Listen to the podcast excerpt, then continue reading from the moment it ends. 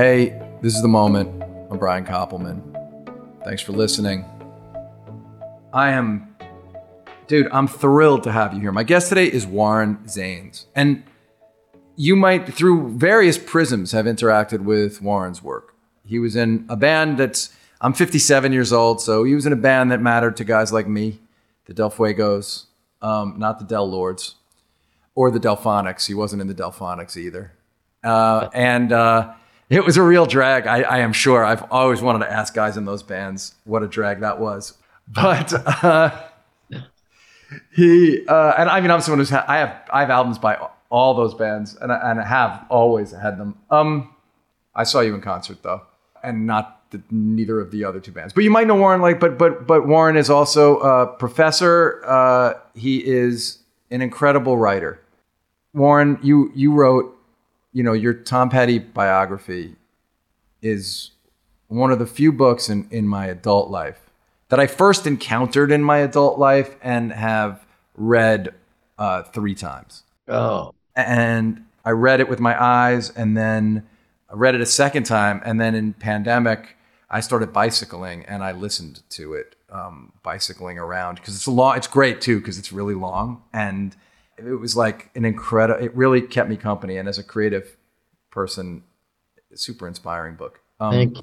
Thank you. Warren's written for Rolling Stone. He's worked with lots of rock luminaries. He's been in a long time collaboration with Garth Brooks, and has uh, writing uh, with Garth, who I once I once Warren I once spent the night uh, at Garth and Ms. Yearwood's house in Oklahoma. Oh wow! Yeah. So I've, I I've have. Been out, I've been out there. Yeah. Yeah, they're incredible, incredible people, and uh, the most Amazing. hospitable human beings in in the world. And um, you have a book that came out this week called "Deliver Me from Nowhere," about the making of Bruce Springsteen's Nebraska. And unlike with Petty, you know, I have always loved Tom Petty. Tom Petty's work always mattered to me. It's always been in my life. But I spent very little time contemplating it. I spent a lot of time contemplating Campbell and Petty and what that dynamic must have been. A yeah. lot of time thinking about Campbell's place in the world and the decisions he made. Always, before your book too, but your book gave me this incredible appreciation. But Bruce has occupied, particularly Nebraska, just a tremendous amount of time mm. uh, and energy from me. And when I was a sophomore in college, I was really, um, I was incredibly sad and alienated and, and, lonely, and had just gotten my heart crushed uh, by the first love that I had, and uh, you know, cold, horrible Boston winters. I didn't go to Harvard. That's not a sneaky way of saying Harvard when I say Boston winters. I'm not. I may be a douchebag, but not that kind. Um, and uh, the two albums that I would, you know, it's like not quite overstating it to say really saved my life were Nebraska and Fables of the Reconstruction. And uh, they were the only two cassettes I had. And much like you described the Nebraska, because the original Nebraska cassette, it had no case. And it, it, it, was just in this busted up Jeep CJ7 with no heat. And I would drive around in freezing cold Boston nights, stoned and going to the Tasty to get double cheeseburgers three in the morning. And Nebraska was the only companion I had very often. And so when I heard that this guy had written my favorite rock biography of all time, wrote a book about Nebraska, I freaked out and had to get it the day it came out. And um, I'm so glad to have you here to talk about how you work and about the record. Well, I I love hearing that, and I'll and I'll tell you this. Uh, my reason for writing it is that I had the equivalent experience. And you write the book and then you find the audience that the book was intended for. And the number of people already who have come to me and said, I was walking alone, and then Bruce Springsteen gave me something to walk with. I've, I've heard it over and over. And Nebraska is the thing that he gave people to walk with. And I had the same same experience, and um, I don't even think I fully knew what part of me was broken that responded to the brokenness of Nebraska. But it was this visceral connection, and it just always you know, there was that moment in time when it came out and I connected in that way. And then it just stayed with me. And, you know, writing a book is this amazing opportunity to get some answers to questions that you had. And you know one of them was my like why am i responding to it th- this way? But the other bigger question was why in god's name would an artist at the top of his game make a decision like this? Well of course you know i grew up in a music business household. And so i was aware of those things in a way that most people weren't when i was a kid you know, I know everybody that you mention in the book pretty much, uh, and in some way, the executives, you know, and in yeah. some way, and I knew them all, and I had, uh, you know, I mean, I the way you describe Al Teller, I mean, I knew that man, uh, and I'd had conversations with that man, both when I was like 14 in one context, and when I was 23 in another context, and you draw them in the business in an incredibly accurate an uncynical way, eyes wide open, understanding what all of it means, but uh, with empathy. And I, I guess I, there's so much I want to say about Nebraska. Ask you about Nebraska and and and talk about. I really want to talk to you about how you do what you do. You're a wonderful prose writer, really tremendous prose writer.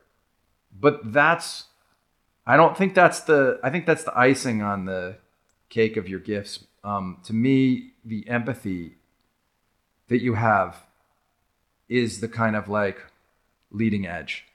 And I wonder if that's always been a part of your journey as an artist or whether it's something you consciously tap into in the work. Boy, uh, that's a great and hard question. And I can't say there have been epiphanies along the way where I've said, it's time to ramp up my empathy. I will say this uh, I'm going to have a therapy session after we do this podcast, and uh, I'm I'm pretty unguarded in talking about what happens in my therapy sessions. But my therapist actually said uh, that I needed more, like in my intimate relationships. Like I was having, he felt a kind of crisis of empathy, but a book project is a totally different thing. And that's why I'm asking. Yes.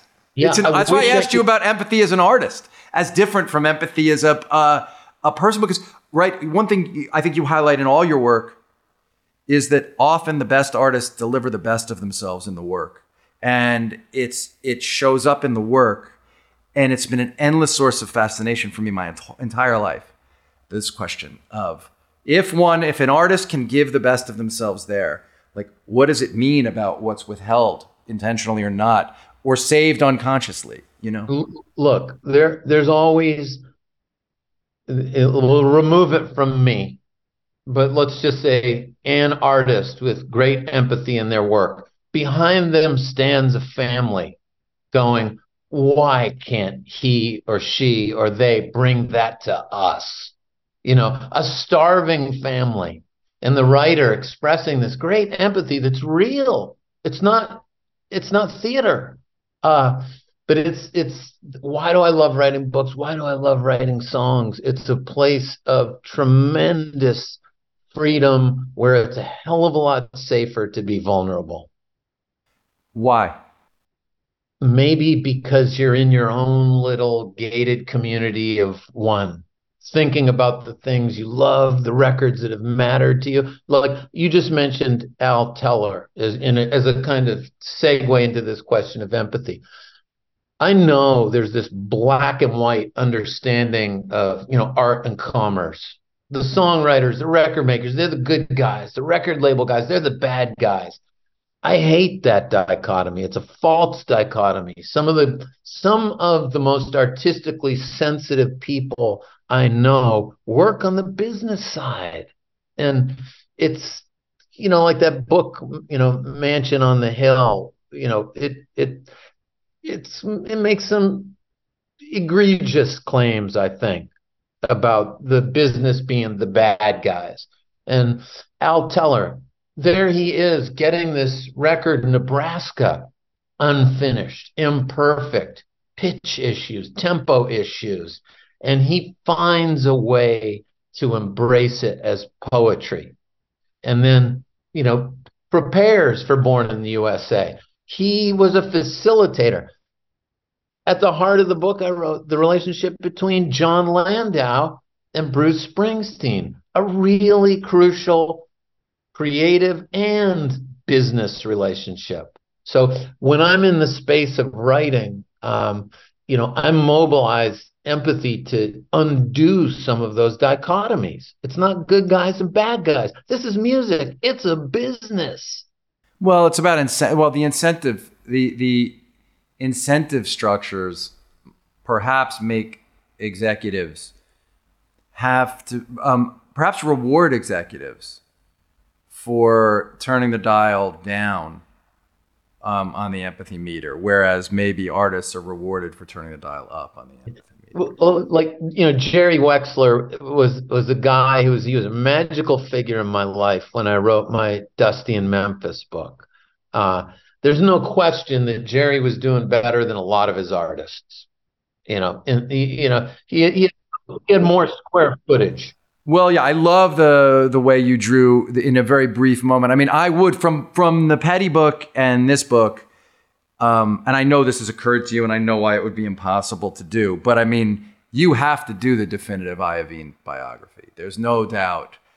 There's no doubt that you have to write that book. The the Dre and Jimmy documentary, while well, almost infinite jest like and how rewarding it is to watch and how it destroy, it doesn't allow you to do anything else. You know, it's so captivating.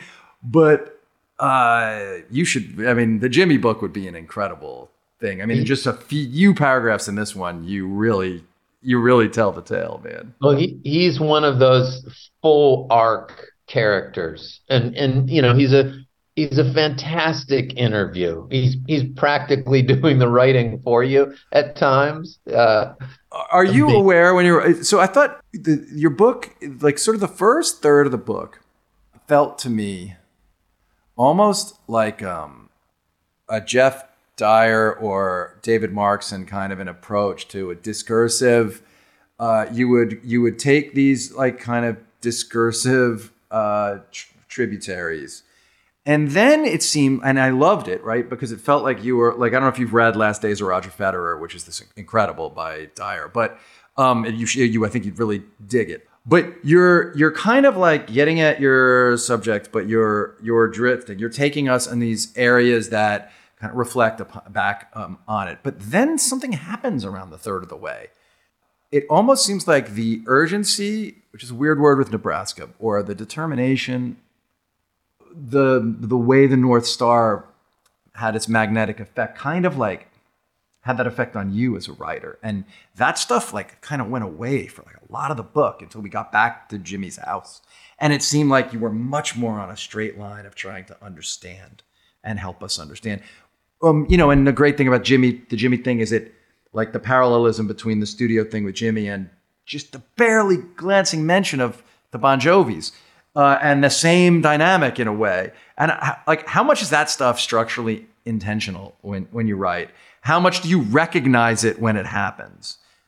I I, had an email from from the writer Bill Flanagan. Who, oh yeah. I first met Bill when I was a teenager in a rock and roll band, and he interviewed us for for musician and uh, you know, I don't think I said anything that was included in the article. So he's seen me go from, you know, the kid guitar player in the rock and roll band, yes. Eh, you know, to have a few different lives in there.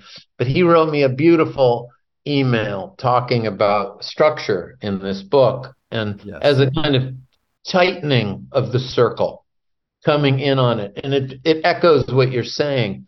And, um, I, I would love to claim that there was a higher level of consciousness in creating that structure. I, I think it's more felt at an intuitive level, but boy, it's gratifying when someone else sees structure.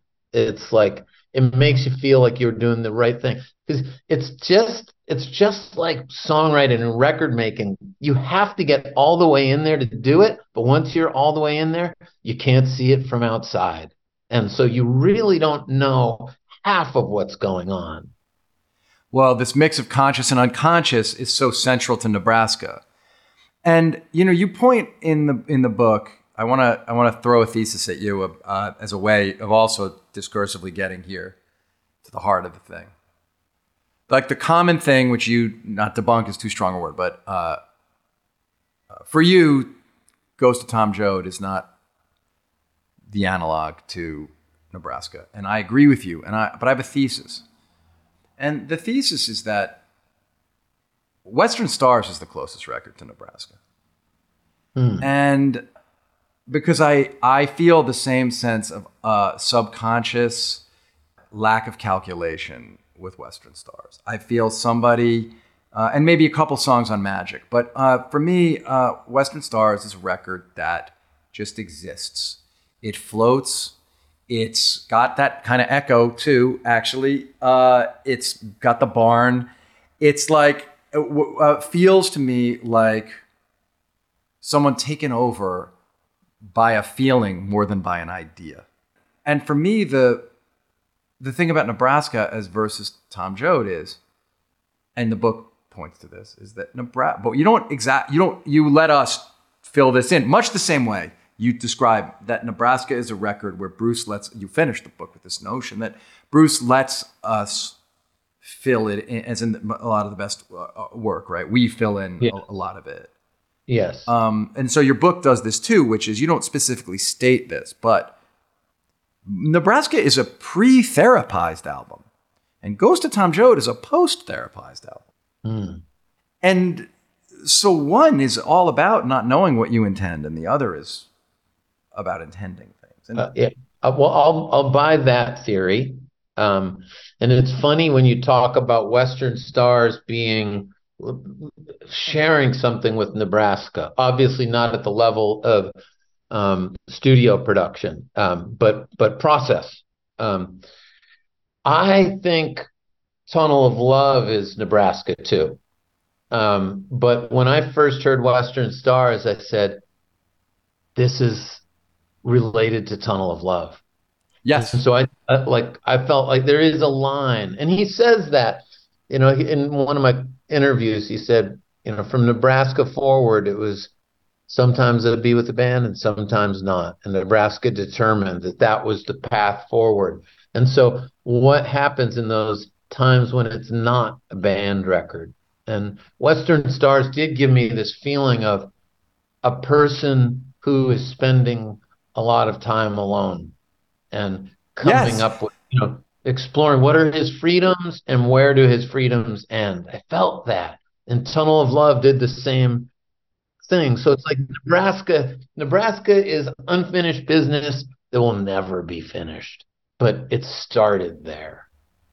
I agree. I, um, and one always has to be not skeptical of what an artist says, but has to know that an artist doesn't always know the answer. They're they're answering as you know humans. We we uh, try to find we believe that we can find an order or a progression but and i think it is true uh, that uh, post nebraska bruce had a different awareness um, can, can i just insert one thing in there and and because you're touching on something that i think is important and it was really amazing to me in doing interviews with bruce is we're talking about art. And when he came up to a question, he didn't kind of like put to reach for the scrap heap and come up with some answer.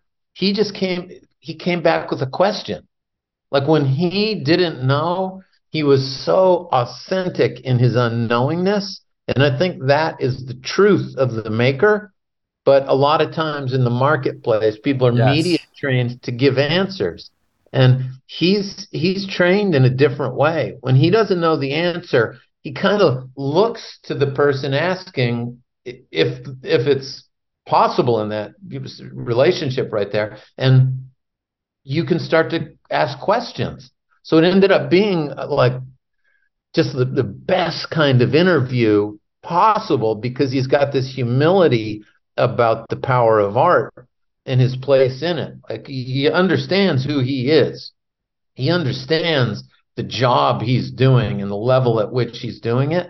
But he also has this humility around art that leads to unbelievable interviews where he doesn't lock everything in. Like he remains curious. Uh, and it's to me so inspiring. Uh, yeah, that resonates heavily with my understanding of him as an artist and with the one time I got to spend meaningful time with him and the things that he that he said uh, about trying to grab this stuff from the ether and what's required uh, if you want to try to grab stuff from the ether.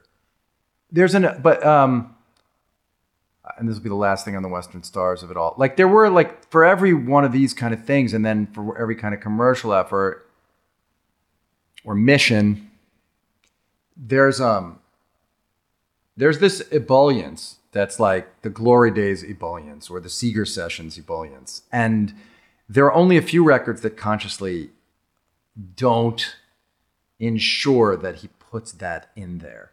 And that's mm-hmm. why I think, yeah, Western Stars doesn't have that. And then Nebraska doesn't have that. There are moments yeah. on Tunnel, you know, that that do. But it's like the songs recorded without thinking about what the show is necessarily.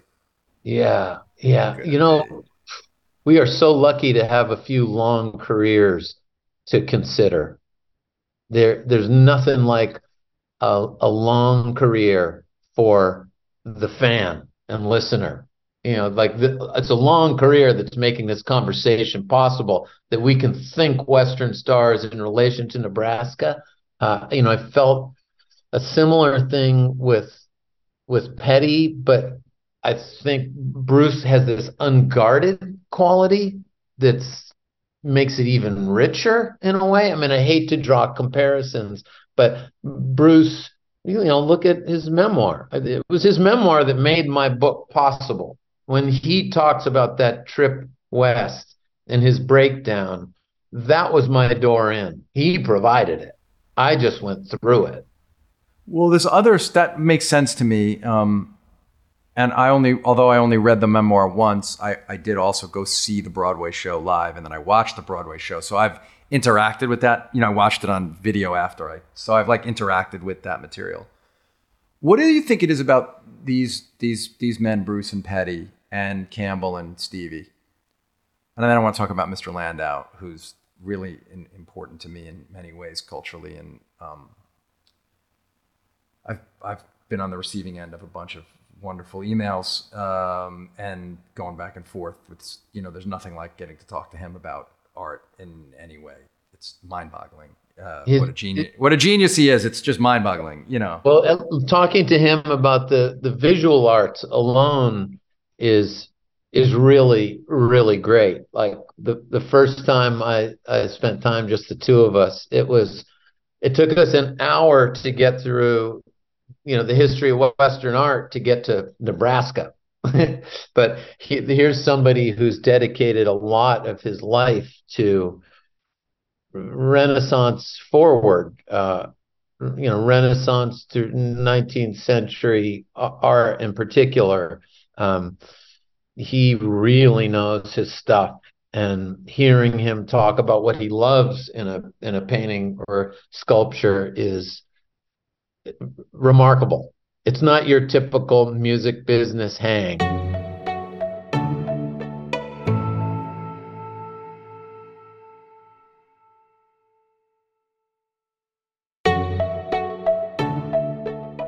You know, there's this wonderful moment in the book and colored also for me afterwards by understanding how long and close your relationship to Stevie is. Because Stevie is also a subject of like almost like young adulthood to now fascination for me. And having had many long combos with him too, it's really fascinating to me that Bruce and Stevie, you talk a little bit about the differences, but between Campbell and Petty and, and Bruce and Stevie but obviously, one enormous difference is for all of Bruce's unguardedness and for all of Petty's guardedness, Petty was willing to collaborate and Bruce wasn't. And to me, there's, you know, because what people don't know because of the way Stevie publicly accepted his role is that intellectually, IQ wise, the ability to synthesize and process information. I've met very few people in my life as smart as Steve Van Zandt. Yeah, agreed. He's he's uh, really smart, really passionate. Like if you're looking for somebody who both understands rock and roll, but also uh, loves it in a really at a deep spiritual level, um, he's he's top of the list there. Um, but I, but I yes, Petty and Campbell collaborated, but I would say I would say yes, Bruce and Stevie collaborated in a different way. You have to go beyond the song credit. Oh, of course yeah. they collaborated. Yes, thank you. I I didn't mean I was really talking only about though as songwriters. Be, right. Because yes, no, of course Stevie um, his contributions to the way the band works, his uh, he and Bruce figured out rock and roll together, all that stuff. Obviously, Stevie's his yeah. main, other than Landau, the main collaborator, and we really lost something those years that Stevie left, and uh, all all that stuff. But you have these two sets of best friends, two of whom are these hyper verbal, hyper intellectual readers of literature, readers of the semiotics of rock and roll and art. And then these two other dudes who love rock and roll, who know it's going to deliver salvation. But you know, you talk about Bruce's obsessions showing up in the work. Whereas it always felt to me like Petty's obsessions were actually it's not that the obsessions other than the woman you you write about so much, but uh, it's like Petty was obsessed with the records being great, but it felt more than the obsessions that showed up in it. And I wonder if that's part of why he could open himself up to Mike collaborating as a, as a writer and how you see it as a writer. Yeah, I, I, I think that relationship remains somewhat mysterious, Tom and, and Mike. Um, but, you know, I think there's a lot of beauty in these young men supporting a, another young man in the way that they did. Like, I, I haven't done that for anyone um, uh, it's it's to be able to recognize a fellow's gifts and support them rather than compete with them is profound. Um, even if there's some competition in it, it's still at the, the top thing is I'm supporting this person. I recognize their gifts. That's pretty incredible for a young male in our culture to do. So I'm I'm moved by that. And then the other guy's got to how to change his shape to fit the other man in there. You know, if you envision them as a circle, it's like it's not going to be yin yang. It's like, so what is it going to be? They got to figure that out. And so many rock and rollers come from homes where they learned nothing about how to do that. Right. And there they are out in the wilds trying to figure out how to make room for another person. It's just, I think I'll never stop thinking about rock and roll bands. I think I'm in it for life and I'm not going to get all the answers, but these relationships that you zeroed in on, these are the hearts of these rock and roll band stories and it's no i mean i am I'm, I'm endlessly fascinated uh, endlessly fascinated by well, way to a- ask you the question is as you study these people and think about them and as you and you have a unique perspective because of your own career path the choices you made the people around you that you watched with Campbell, you know, both guys, like see, Stevie and Campbell are both, I would use the word, they're both great songwriters. Like Stevie wrote, I Don't Want to Go Home, you know, and uh, Campbell wrote music for many great songs. And then he proved on his own two records, like that if his songs aren't lyrically as able to sort of worm their way into the into your subconscious, they're still fucking great.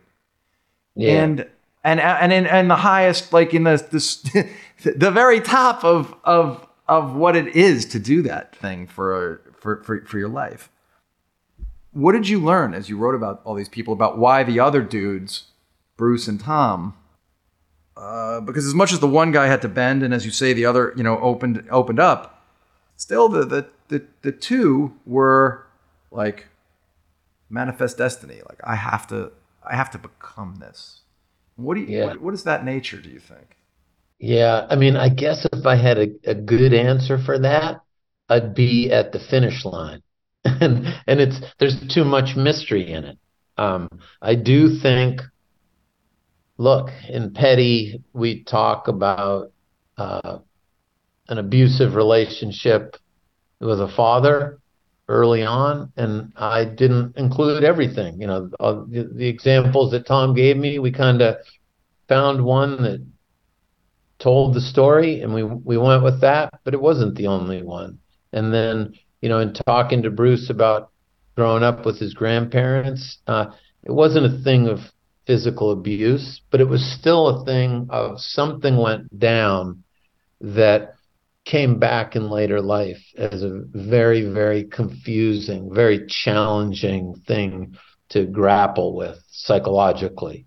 And uh, I don't want to make an easy equation between childhood trauma and art because I think that's that's too easy. Um, but I do think people who go through things that can't you know can't be easily explained to themselves that can't be figured out that come back as this pain in adult life if they already have some creative abilities that's an incredible engine if they hook that engine to their creative abilities it's probably going to go someplace really interesting. Yes. So this engine, I wrote the word engine down in the question to ask you, which is, uh, and it's about Garth and Bruce because the ghosts that they're haunted by are very different. The and the then like the songwriting toolkit is incredibly different, or the the need to write songs right is incredibly different. But and I was like, they're their engines are uh, different engines, but they end up being received by the audience that's their audience. Almost solely these two people in the way they can affect the stadium. I mean, I've never seen people affect the stadium the way Bruce and Garth affect the stadium. Mm. Uh, but what they do is so wildly different. And yeah. yet, their audience receives it and holds them in a very similar place. I think both have both understand their their power. Uh, they both understand their position, and I think they both have humility in relation to it. Like I was, I was at a Garth show. Uh, it was one. It, I don't know how many I'd seen. Maybe it was like my fifth or something. And I was at the soundboard just kind of taking it all in. I was doing a lot of interviews with his band and crew, and um, someone came to me, and, and the, Trisha was just about to come off, and Garth went off stage, and um, they said, "Come on, Garth wants you," and I'm like, "This is the middle of his show," and uh, they brought me underneath the stage where there was a bench and and I go in, it's just me and Garth. He's like, come, come sit with me. And I sit with like a foot and a half between us. He's like, no, no, no. Like sit with our legs touching. And he's like, I just want to take this in with you. I just want to feel this together, you know, this where we are, what's happening, and I want us to be in it. Two men. And it was, there was so much intention behind this and so much knowledge of what was going on in this arena. And he, you know, we were writing about his history as a live artist. And he felt for me to be able to help him write about it, I had to feel that and our legs had to be touching. And I'm like, it it just brought me really close to the level at which people like this work. And I agree with you. These guys are, you know, these are historical figures in the history of live musical performance. And I learned, I've learned uh, so much from my opportunity. I pinch myself sometimes. Like I've I've gotten to have conversations with these artists who have experienced uh, being at the very top of their game. And I, you know, in my own spiritual searching, I have to go, uh, why has my higher power brought me here? Because I'm supposed to be learning something and I don't I still don't know what it is, but I know I'm I'm absorbing so much. And uh, let me give you just one one quick one. Um, you know, like get getting to go into the room where Nebraska was recorded with Bruce Springsteen. So uh, just a quick when I finished the book, I sent it to to Jon Landau, and John and I had, you know, one of the great conversations of my life. And then he said, I'm going to send it to Bruce and uh, I'm not going to say anything. I want a cold read. And uh, a couple days later, I get an email from Bruce. And it was one of the best emails of my life. But it ended like, How can I help? And I said, I can't find the house. Awesome. I can't find the house. And uh, a few days later, I get a call from an undisclosed number, and Bruce had made contact with the same fellow who rented it to him 40 years ago. And he called me from the room saying, they, they told me I can bring you here.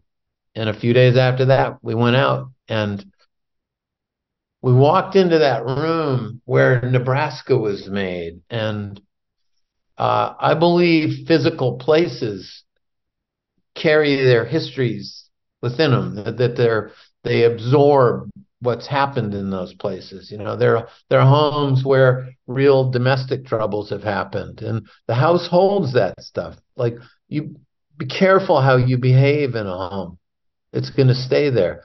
But but something happened in that room, and um, I walked into it with Bruce, and it was it was all there, and it was so heavy for me. Like, and he knew that I needed to go there, just like the story I told you about Garth. Like, uh, like no, our legs need to be touching. You know, Bruce is knowing I need to be in that room, and he's giving me that, and it's like that level of awareness uh, is so incredible to be around. And he he was right. Like it helped me with that book. He gave me my clothes. He, you know, and handed it off to me. Uh, well, yeah, it's beautiful in the book. I mean, that moment is incredible in in in, in the book.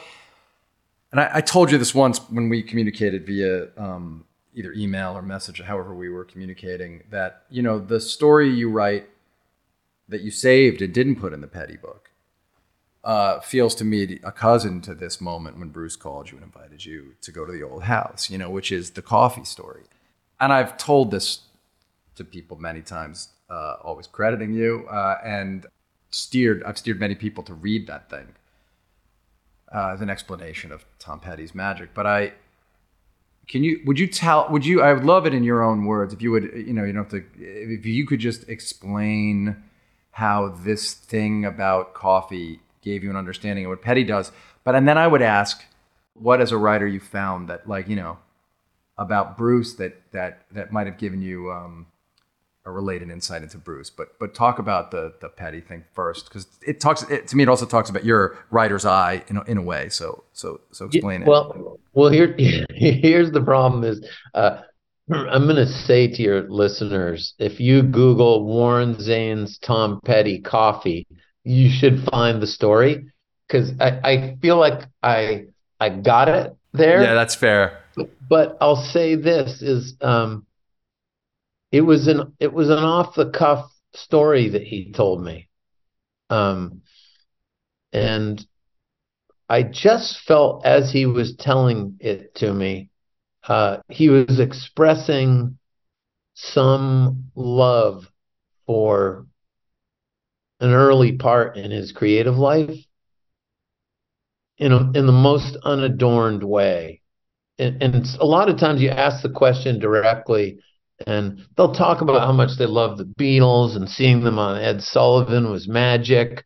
Um, but it doesn't get you all, you know, when he was telling me this story, he wasn't think he was, he didn't think he was giving me something for a book. He was just talking to me about coffee.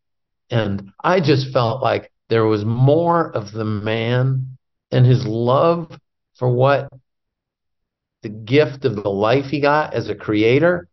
There's more love in it. And, uh, in, you know, so in, in a way, like Nebraska is like that. Let me explain what I mean. It's like, you know, Tom gives me this coffee story, and I feel like, wow, it's just resonating for me. But he didn't know he was giving me a story. You know, he was just talking about yeah. coffee. The, the entirety of Nebraska is Bruce didn't know he was making a record. You know, once you get into the self consciousness of I'm making a record, I'm, you know, look, we're talking about people working at the highest level of their art. So obviously, even with self-consciousness, they they're going to do it and they're going to knock us out. But when there's no self-consciousness, what an amazing thing, you know? And Nebraska's got this you feel like this warm breath on the back of your neck and it's like, whoa, most records don't do that. And I just think that's the artist being there with with no intention, purpose, no eyes on them. Um, and and Bruce had enough sophistication to know I just captured something. this is where I just don't think there's another artist who's done that. Yes. Ex- well, yeah. Ex- um, excuse the pretentiousness of this, uh, and it's not something I'd written down to say, but. Uh, as you were just talking about this, I thought of Camus and The Stranger, you know, and again, sorry, but it is true. And by the way, to people listening, it's weird because it's a French book and because of its like because of its provenance, it might sound to somebody like it, that's an intellectual pursuit. Reading The Stranger, it's not. It's just the best fucking book ever, and it's yeah. like pure fun to read. It's just amazing to read. I would I would also say if you like Nebraska, you might like The Stranger by Albert Camus. That's what I'm trying to say. Like, like there is such um, yes, Flannery O'Connor is, I think, the very direct, and I understand why, and it makes complete sense. But The Stranger has so many because The Stranger's got murder in it, it's got alienation on all sides. It's The Stranger has many things in it that exist yeah. in Nebraska, including the music of the prose, like the way that it's told from first word. You know, now yeah. I get yeah. And it's a thing it's a thing like you you finish it and you feel like, well, I should just carry this around. Like you're done with the book, but you know, Nebraska is a, a it comes out on vinyl. It's kind of like, what I'm gonna take it with me. yeah. So wait, what what year were you born? Uh, I was born in '65. Right. So I'm one year younger and you know i've read a little bit about your high school life or where you were at and i, I think i was on although i was a very in many ways disaffected I, very terrible adhd you know poor horribly performing kind of high school kid i was definitely going to go to college. And i was a in order for rock and roll to be rebellion in my household i had to get into metal. So metal was like all i cared about. But brew because my dad didn't like that. music. You know, I love my dad and I had a great relationship, and I grew up in recording studios, but he could not relate to heavy metal music. It just wasn't something that yeah. made sense to him. You know, yeah. I could play him um, moments of women and children first or something, and he might understand something about Eddie's sense of melody, but he didn't. He couldn't deal. You know. But so all I listened to really was metal, except uh, Bruce and and I would say I told this, I've told this to Landau and to Bruce. My father, at least in my house, he was the biggest Bruce Springsteen fan, and it's weird because he is dinged in the, the book as not being. And my dad was always incredibly honest to me about his own failings in the business, meaning if there was an artist he didn't uh, get who became big, he, he always talked about it. And from a very little age, he would always talk about Bruce being a genius and a poet and loved him. So uh, I got a record player when I was 13, and my first album that was mine was The, uh, the River. Ties That Bind was on that thing that would drop that would wake me up like every morning, Ties That Bind. So, like, I love the time you spent on the river because that album was so crucial to me. Uh, but Nebraska, when it first came out, and as I was deep in my metal, like the most heavy metal phase of my life, Nebraska kind of snuck in, and I went to that '84 tour, the first leg, because you you talk about how Bruce didn't tour, but that very first leg of Born in the USA tour, we used, the book stops really before it, but the very first leg, he played Johnny 99 every night and he played Highway Patrolman sometimes. And I went and I saw him play those songs. And I loved that album, but it was really when I went to college and it where it came back and became this um this thing to me. Why did you decide it was worth Bruce had written the definitive memoir. Stevie had written his book, which is great. Um, also, very different, gives different versions of certain things, which is awesome. So you couldn't do the big, huge scope thing. Why did this grab you in, in, in, in this way? And you don't really talk about exactly, you talk about other people's experience with the record more than you talk about your own in the book. So, and I loved that, that Dave Black, because again, what you let the listener fill in is, I mean, the reader fill in to your book is the way the Blasters microphone reverb on many of their records sounds like Elvis and sounds like Bruce on this record. Like the slap is on, you know, something very akin to the slap echo is on a lot of the Blasters records. And so you just let us fill in the way those things exist. But so we get that by hearing these other people's experience can you really do more about your experience of of, of this yeah. and how it got hold of you? Yeah, um, probably not. You know, I think I said earlier, like some brokenness in me responded to the brokenness. Yeah. And, and you know, my background is uh, between my two parents. There, it was is either eight or nine marriages. Um, so you know i come from trouble. And um, you know my father uh, when i when i was born i was a c-section. Uh, so I, I, was on the calendar.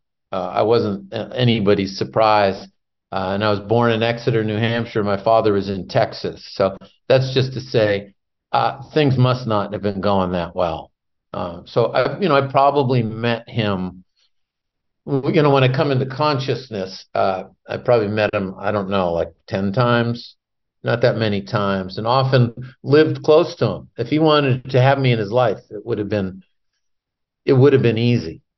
And um, th- I think I'm still grappling with that stuff. And so a person who, you know, that saying, you know, you, you deal with your past or your past deals with you um, there's some part of me, I think I'm still in it, where I'm like trying to deal with my past. And uh, I think in some visceral way, I knew Springsteen was up to something in Nebraska. What, like, why would you do this?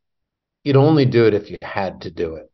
And so I think we respond to music at this less than literal level just some kind of it's got some kind of pulse to it that is in sync with our own pulse. And that just lingered.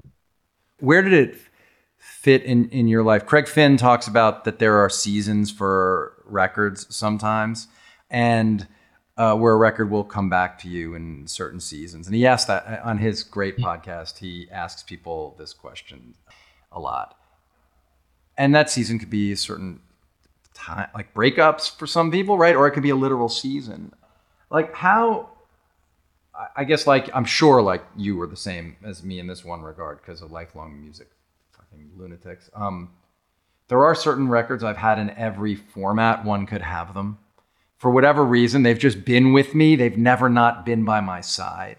And like Nebraska's one of that, one of those records. And the other ones aren't all like, you know, um, like weirdly pleased to meet me is one of those records, even though a lot of replacements fanatics, that's not the record they care about. But what is Nebraska one of those for you, or is it one that you could forget about for for for a while? Well, Patty Griffin, and I'm going to paraphrase, but she she said, uh, you know, when you're having trouble in your life, uh, you go to Bruce Springsteen records, and so that's been true for me. Uh, when I'm falling in love, um, uh, there's there's some there for me. That's not what I tend. It's more heartbreak, loss, longing, um, trouble. That's that's when I go there. Um, and man, I, I wouldn't want to imagine my life uh, not having the music I need when I'm in trouble. Did you learn those songs and play them? Do you play them for yourself on guitar? Uh, not not much. It's funny. Like I I kind of don't. It's not that I'm consciously avoiding that, but I'm more apt to go and learn Tom T. Hall songs. Uh, yeah, um, I mean, you know, yes, the day that Clayton Delaney died is one I, I taught myself recently. But some of this stuff is a little too sacred, you know, for me to go in. Yeah, you're the second podcast guest to mention Tom T. Hall ever in the like eight or nine years of the pod. The other was um, Mike Cooley of Drive By Truckers.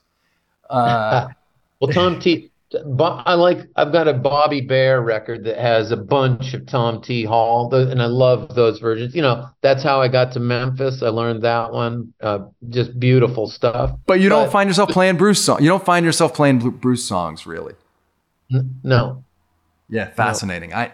Yeah, it's weird. I, I don't either that much. Um, and because for some reason, songs like The River, even Atlantic City, you, you know, uh, it's odd playing them. They don't invite you in as a player. They invite as a singer and player. They uh, in the same way that they invite yeah. you in as a listener. Uh, be uh, for some reason. I'm I'm doing uh, some events right now, um, and I have other people playing some Nebraska songs because I do love to be able to talk about the making of the record. And you know, if I talk about Mansion on the Hill as the starting place, then to have people play it I think that that's my ideal conditions un, under which you know I want to talk about a book. What are these events you're doing, and who are some of the people playing the songs? Where are uh, they? Can people can people come to these, or are they private events? I, I, think tonight is the last one, but I've I've done this. I, I did a thing in relation to Petty before, but the, Steve Earle did it the other night. Laura oh, Cantrell awesome. did it. Uh, James Maddock did it and and the little combo that I've got backing people uh, is actually guys I play with in uh, Paul Muldoon, the poet, uh, the band Rogue Oliphant. We make it's a great band. I mean, David Mansfield, uh, who's in the Rolling Thunder band, is in it. Cait O'Riordan. What's the, the band called? What's this? What's the band called that you're playing Rogue, in now? Rogue Oliphant. And where do you play out usually? Every year we do six shows at the Irish Arts Center, um, but the band has done a couple tours of Ireland. Um, it, it really, like one of the undiscovered, and and honestly, for me at my age, a guy who's like thought about bands a lot.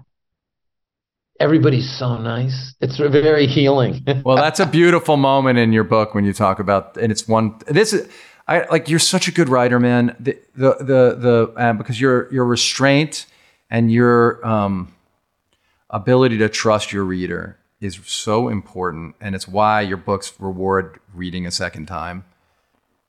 You set it all up early, but then when you go, it's really like I think the last probably quarter of the book. You just have this one sentence about the guy from the Dictators putting together another band because he didn't really like the feeling of not having one. Mm.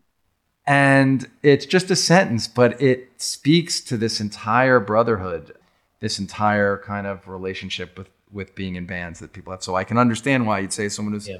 thought about bands. Where is your event tonight? Uh, Little City Books in Hoboken, and uh, Kate Fenner will be singing. Alexis Moon will be singing. Uh, Ray Kubian and Chris Harford. It's yeah, these are these are a real privilege for me, and it's where I I, I don't just read from my book. I I I tell stories, and you know, much of it is uh, I go with the moment, and you know, I'm a child of uh, therapy and recovery, and I, I don't know how not to tell you what's going on. So it's you know it's inevitable that uh, it's you know look who wants to go speak of Nebraska and not be vulnerable? It just doesn't make sense. No, you of course there has to be that level of um, o- openness. A couple more things. One, I wanted to correct something. To, uh, two things. One, uh, the other artist I think who probably has that effect, though I haven't seen the concert uh, that we talked about with Garth and, and Bruce, is is it's very clear to me that Taylor has that effect with her audience. That Taylor is doing the same thing. It might not be something that a couple of 57, 58 year old dudes um, can actually maybe feel, but I see it. It's very clear to me that for her audience, she's filling that spot. Um, and the stadiums react that way. Can I can I tell you something though? Uh, that I that I that I think you know it gets us to, to something that I felt about Bruce, and I can't claim deep knowledge of the man like he's shown up for me, but uh, for spring break, I wanted my sons to see the American South. Um, I, I just think it's important. Uh, there's another America out there, and I wanted them to see it, and it's a musical place. So we drove from New Orleans, kind of up the Mississippi uh, to Memphis, and then across to Nashville. And you know, it was cool. We saw Ferriday, Louisiana, Jerry Lee Lewis's, you know, Clarksdale, Sam Cooke's. Uh, it's the music's everywhere. You can be in the middle of nowhere. In Memphis, we went to Graceland, and it was really moving. Like my older son, Lucian, um, was listening to a lot of Elvis after that. And then the next night, we um, we had dinner with Garth and Trisha, and Trisha made cowboy lasagna, and we we had this dinner, and um, I talked to my sons the next day, and I said, uh, "You may be the only guys in the world who went to Graceland one day and then had dinner with Garth Brooks and Trisha Yearwood the next." And I said, "You know, and because it happened, we should think about it." You know, because one day we're at Graceland and we end at a gravesite. And the next day we end with these two people who are making dinner for us. And they both experienced this super high level of success. And I said, I think one of them is doing better, Garth Brooks, because Yeah. he's going to have dinner with schlumps like us. You know, like, think about it. Uh, and it's not, and I said, I know people who knew Elvis. From the sounds of it, he was a great guy. Maybe he was lost, but he was a great guy. Garth's a great guy.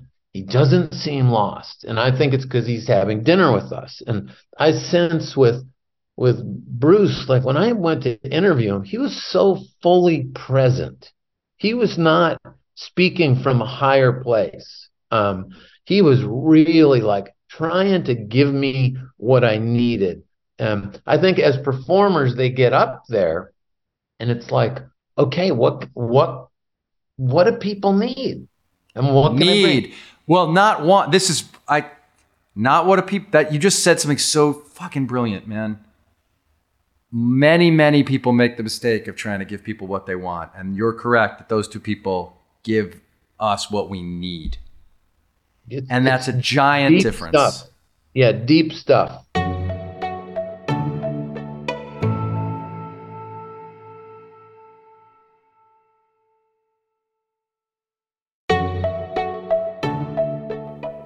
Spent like an, uh, an unreasonable amount of time thinking about Bob Dylan my life. That's the for me the number one, you know, before all else. Like you know, hundreds of hours deep in the thinking and caring. you very um, his name is in the Petty book probably 10 times for every time it's in this book. I think it's in this book three times total, twice in one sentence, once in one sentence. Like I, you know, when you say the new Bob Dylan, Dylan, but like, and you know, for the th- uh, hundreds of books written about Dylan, thousands of books written about Dylan, I think what Dylan does is impossible to write about. And I think what Dylan is inaccessible. And can you talk a little bit about the accessibility in a way of Bruce? Or and please, if you disagree, I want to hear it. If you think there is a way that Dylan's accessible, but for me, ultimately, Dylan's genius, being maybe the great artist of art, you know, in the Harold Bloom sense, like um, Harold Bloom always talks about how Shakespeare invented the human. But to me, you know, invented human psychology. But to me, Bob Dylan invented the modern modern person, the way modern people think, and it seems like inaccessible. Like you can't. I don't think anyone could ever really understand what's happening in there with Bob. Would would it be? Would that be something that you'd want to try to understand as a writer, or do you uh, think that the that there is something more accessible about all the figures who who aren't quite Bob? Well, let me say this about about Dylan. I just think he's the greatest architect of mystery.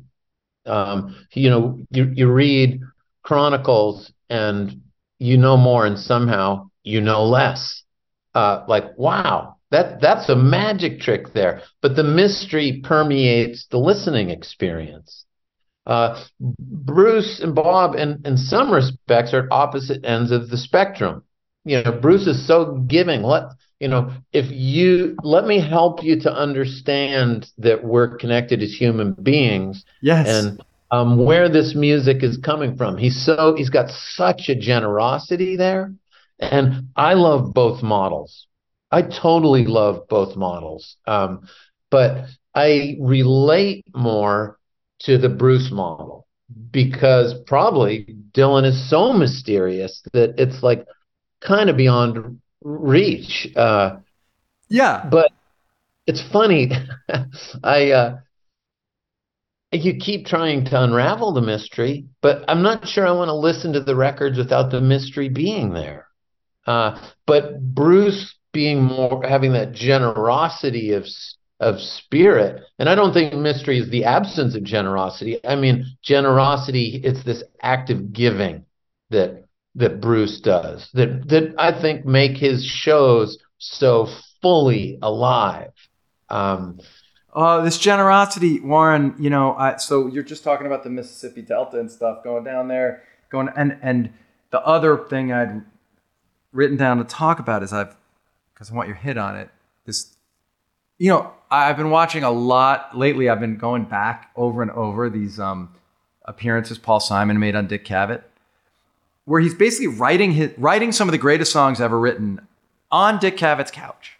Have you seen this shit where he he he will say like I'm stuck on this song and and he'll play like a verse and chorus of one of the most famous songs ever written and he's not fucking around. He's stuck on the song. He's like and I was thinking about how like there's no Bruce would never ever ever show that unfinished thing while in process. And yet when I watch Paul Simon, you know, these are we're talking about the greatest who ever picked up a guitar and tried to write songs.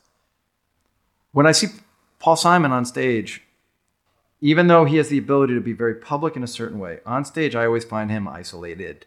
Like connecting with the audience, it's the audience's job to connect with him Whereas Bruce is doing so much once he gets out of that isolation of the creativity to form a sense of community. And, and in a way, yeah. as you say, he used Nebraska, the most isolated of his record, in order to try to gain understanding with the audience. Is that track?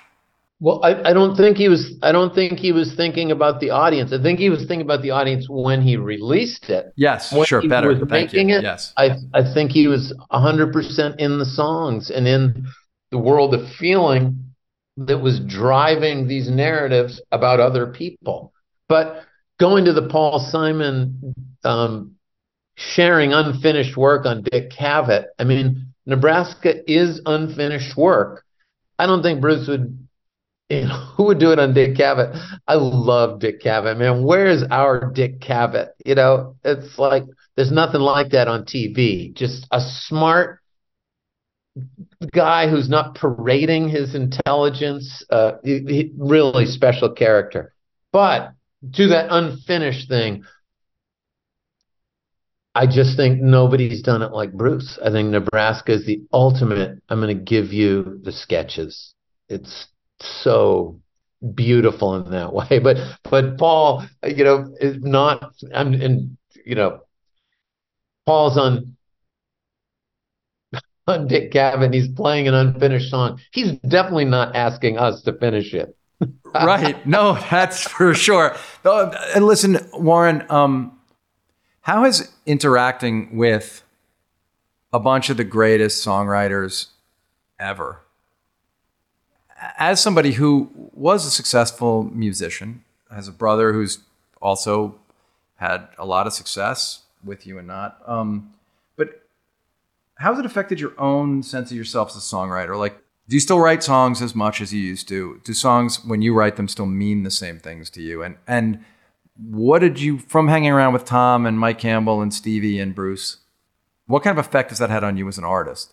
You know, not just when you're writing about them, but but in the afterglow. Well, I I've always been writing, and so I I stay active there. I don't I don't play a lot of shows. Um, a fair amount of my writing in the past few years has been co-writes with Paul Muldoon, where he gives you the lyrics and but my own writing. Uh, and I was just talking to the guy that I make records with, saying I want to do a three record set. I just want to do a three record set. Like I'm not I'm not doing it for anybody. I'm not even doing it for my do mother. It you know. Uh, but the songs keep coming. How do these people? They all affect me. You know, when I when I look closely at Highway Patrolman, I'm so in awe of the way he's telling this story, the story being told, the kind of economy, uh, the it's so emotionally troubling, but he's not doing that part of it. He's letting us feel it, but there's a kind of matter of factness to it. Uh, but also just the scope of time, the compressed quality of the narrative. I don't know how any writer could not learn from that. If you're writing songs, it's like it's man, that's a master class you know, Mansion on a Hill might have been the song that started it for Bruce, but for me, when I was 16 and the album came out, Highway Patrolman was the song I was able to lock into. That story was the song from that album that I cared about before the rest of the album opened itself up to me because the questions in that song were questions that you could understand as a 16 year old dealing with friends, relationships like brothers. Oh my God, for you, that song, I can't imagine how that song hits you. So, yeah, uh, I'm well, so glad you brought uh, it up. It's it's some of the stuff is like it's so it touches a nerve so deeply, but like when he just lets his brother go, I you know I just get that feeling like man, I want to be loved like that. Man, I want somebody to love me like that. Like it just kills me. Perfect place to end because what your books do is actually express that. They express that love, whether, as you say, you're writing them for your sons.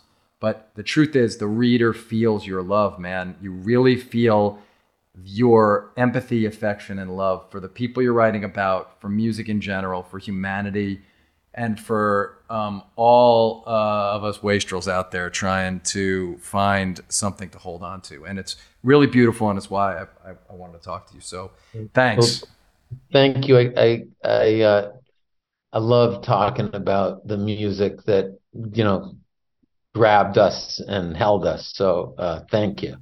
Where can people find you? Or do you have a? Are you? Is there warrenzanes.com? Is that the thing? Uh, yeah, there is. I just I just went to my 20 year old Lucian and said, "Man, I, my website is 10 years old. Can you make me a new one?" And uh, he made one.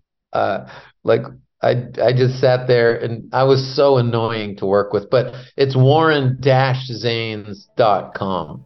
Warren-zanes.com. So go there. You can find me uh, if you want to email me the moment bk at gmail.com.